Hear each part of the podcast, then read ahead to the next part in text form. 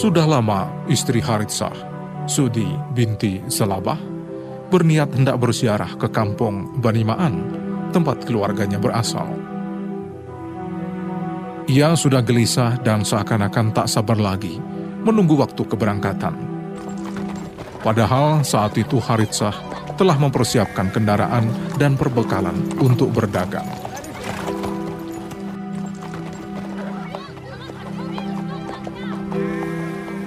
Ia lalu memutuskan menitipkan istrinya bersama anaknya yang masih kecil, Zaid, kepada rombongan kafilah tetangganya yang akan menuju Banimaan.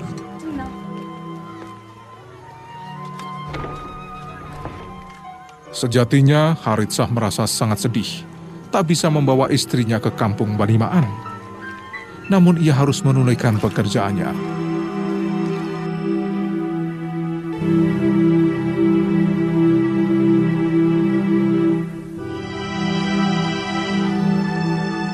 Ketika rombongan kafilah mulai bergerak, memulai perjalanan meninggalkan kampung, Haritsah melepas istri dan anaknya dengan linangan air mata.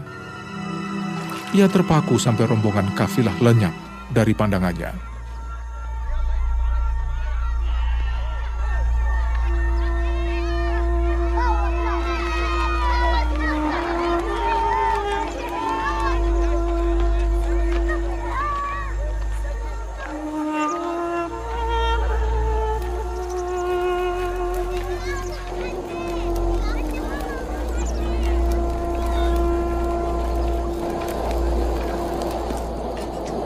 Setelah menempuh perjalanan beberapa hari, istri Haritsah akhirnya sampai di kampung Banimaan. Perempuan itu tinggal bersama keluarganya di kampung dengan sukacita.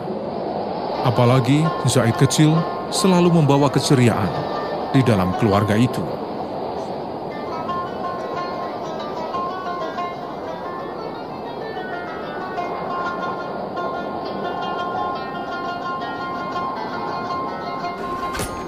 Suatu hari, Bani Ma'an dikejutkan oleh serangan gerombolan perampok Baduy. Kampung dibuat porak-poranda.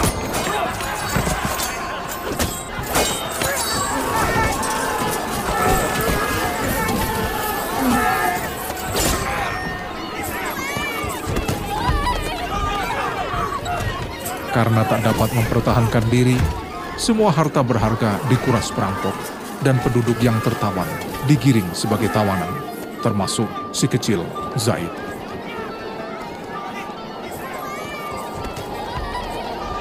Ketika melihat Zaid dibawa perampok, ibunya langsung pingsan dan tak mampu menahan kesedihan. Ketika Haritsah mengetahui kejadian itu, ia pun jatuh tak sadarkan diri.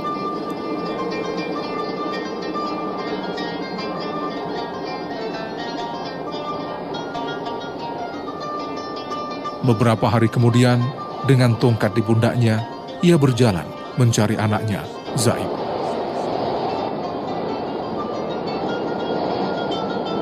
Kampung demi kampung, kabilah demi kabilah didatangi, tapi usahanya tidak berhasil.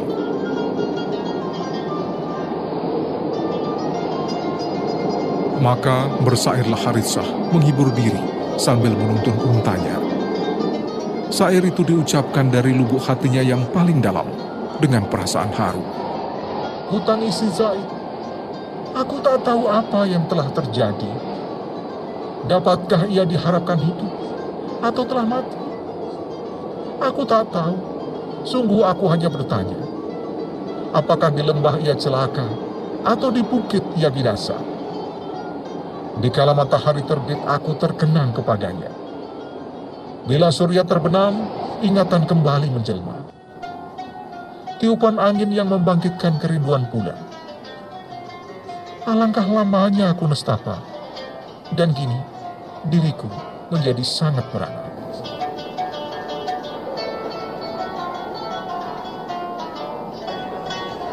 Suatu hari, perampok Baduy yang menyerang desa Banimaan berkunjung ke pasar Ukas untuk menjual barang-barang rampokan dan tawanan mereka. Si kecil Zaid yang saat itu dijual, dibeli oleh Hakim bin Hisam 400 dirham. Lalu budak kecil itu diberikan kepada bibinya, Khadijah binti Khuwailid, istri Muhammad bin Abdullah. Selanjutnya, Khadijah memberi tugas kepada Zaid untuk melayani Muhammad.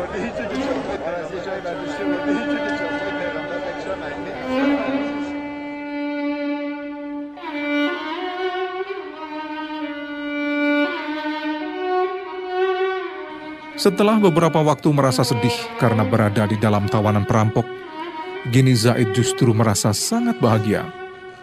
Ia merasa senang dan tenang berada di rumah Muhammad dan Khadijah. Keduanya dikenal sebagai sosok yang berhati lembut. Begitu juga keempat anaknya,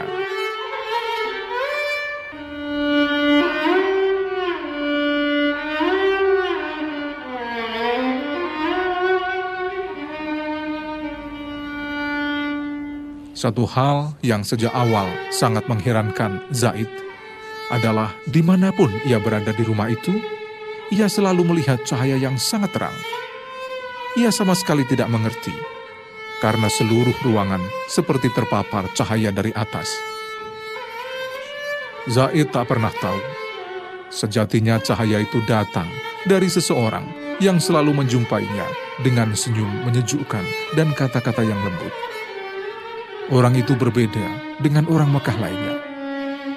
Sosok itu tak lain adalah Muhammad.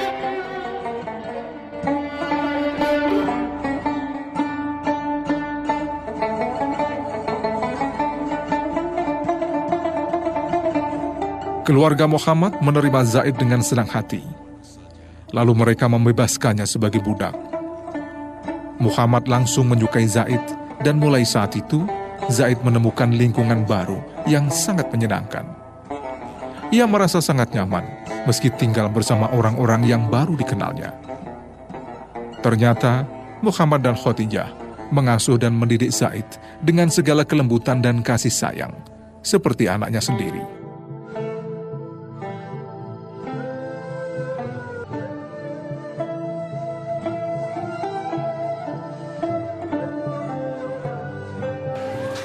Pada musim haji, sekelompok orang dari desa tempat Haritsah tinggal berjumpa dengan Zaid di Mekah. Mereka menyampaikan kerinduan ayah dan bunda Zaid. Zaid lalu menyampaikan salam rindu dan hormatnya kepada kedua orang tuanya. Kepada para jamaah haji itu, Zaid berkata, Tolong beritakan kepada orang tuaku bahwa aku di sini tinggal bersama seorang ayah yang paling mulia.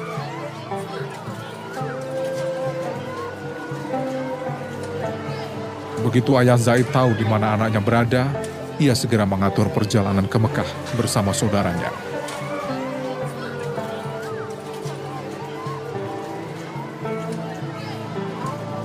Sesampainya di Mekah dan bertanya pada sejumlah orang yang ditemui, ia menemukan rumah Muhammad. Anda termasuk penduduk tanah suci yang biasa membebaskan orang tertindas, suka memberi makanan pada para tawanan. Tahukah kau, kami datang hendak meminta anak kami, Zaid.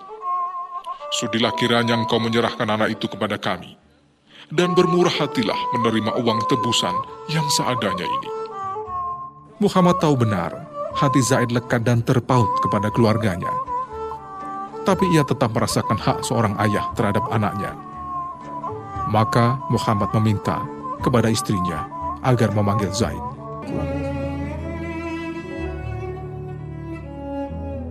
Zaid, inilah orang tuamu.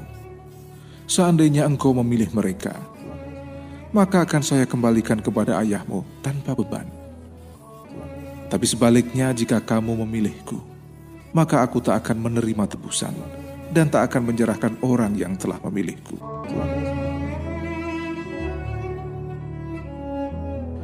Mendengar ucapan Muhammad, wajah Haritsah berseri-seri. Karena tak disangka sama sekali ada orang kaya yang berhati pemurah. Tanpa berpikir panjang, Zaid menjawab, Tidak ada pilihan bagiku kecuali Anda. Wahai Muhammad, Andalah ayah dan Andalah pamanku. Mendengar jawaban Zaid, kedua mata Muhammad basah dengan air mata karena syukur dan haru. Lalu dipegangnya tangan Zaid. Dibawanya ke pekarangan Ka'bah, tempat orang-orang Quraisy sedang berkumpul.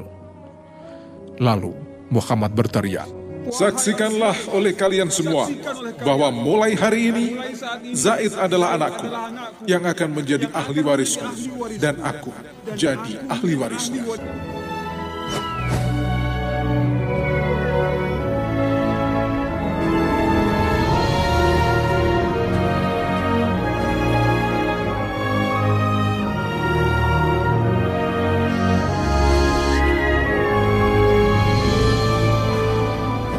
Mendengar teriakan itu, hati Haritsah seakan-akan berada di awang-awang karena bangga dan sukacita.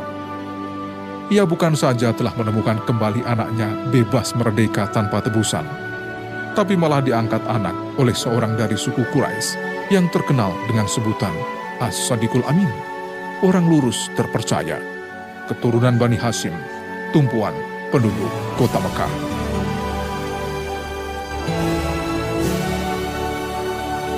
Tak lama kemudian, Allah Subhanahu wa taala menurunkan surat Al-Ahzab ayat 4 sampai dengan 5.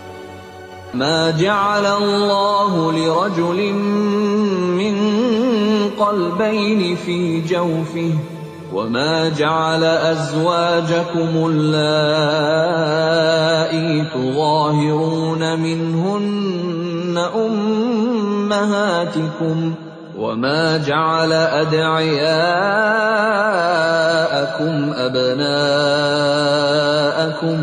ذلكم قولكم بأفواهكم والله يقول الحق وهو يهدي السبيل Allah tidak menjadikan bagi seseorang dua hati dalam rongganya, dan Dia tidak menjadikan istri-istrimu yang kamu zihar itu sebagai ibumu, dan Dia tidak menjadikan anak angkatmu sebagai anak kandungmu sendiri. Yang demikian itu hanyalah perkataan di mulutmu saja. Allah mengatakan yang sebenarnya, dan Dia menunjukkan jalan yang benar.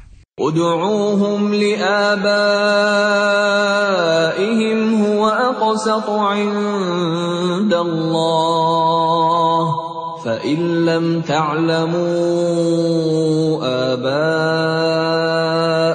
فإخوانكم في الدين ومواليكم وليس عليكم جناح فيما أخطأتم به ولكن ما تعمدت قلوبكم وكان الله غفورا رحيما Panggillah mereka anak angkat itu dengan memakai nama bapak-bapak mereka. Itulah yang adil di sisi Allah. Dan jika kamu tidak mengetahui bapak mereka, maka panggillah mereka sebagai saudara-saudaramu, seagama, dan maula-maulamu. Dan tidak ada dosa atasmu jika kamu hilaf tentang itu. Tetapi yang ada dosanya, apa yang disengaja oleh hatimu. Allah Maha Pengampun, Maha Penyayang.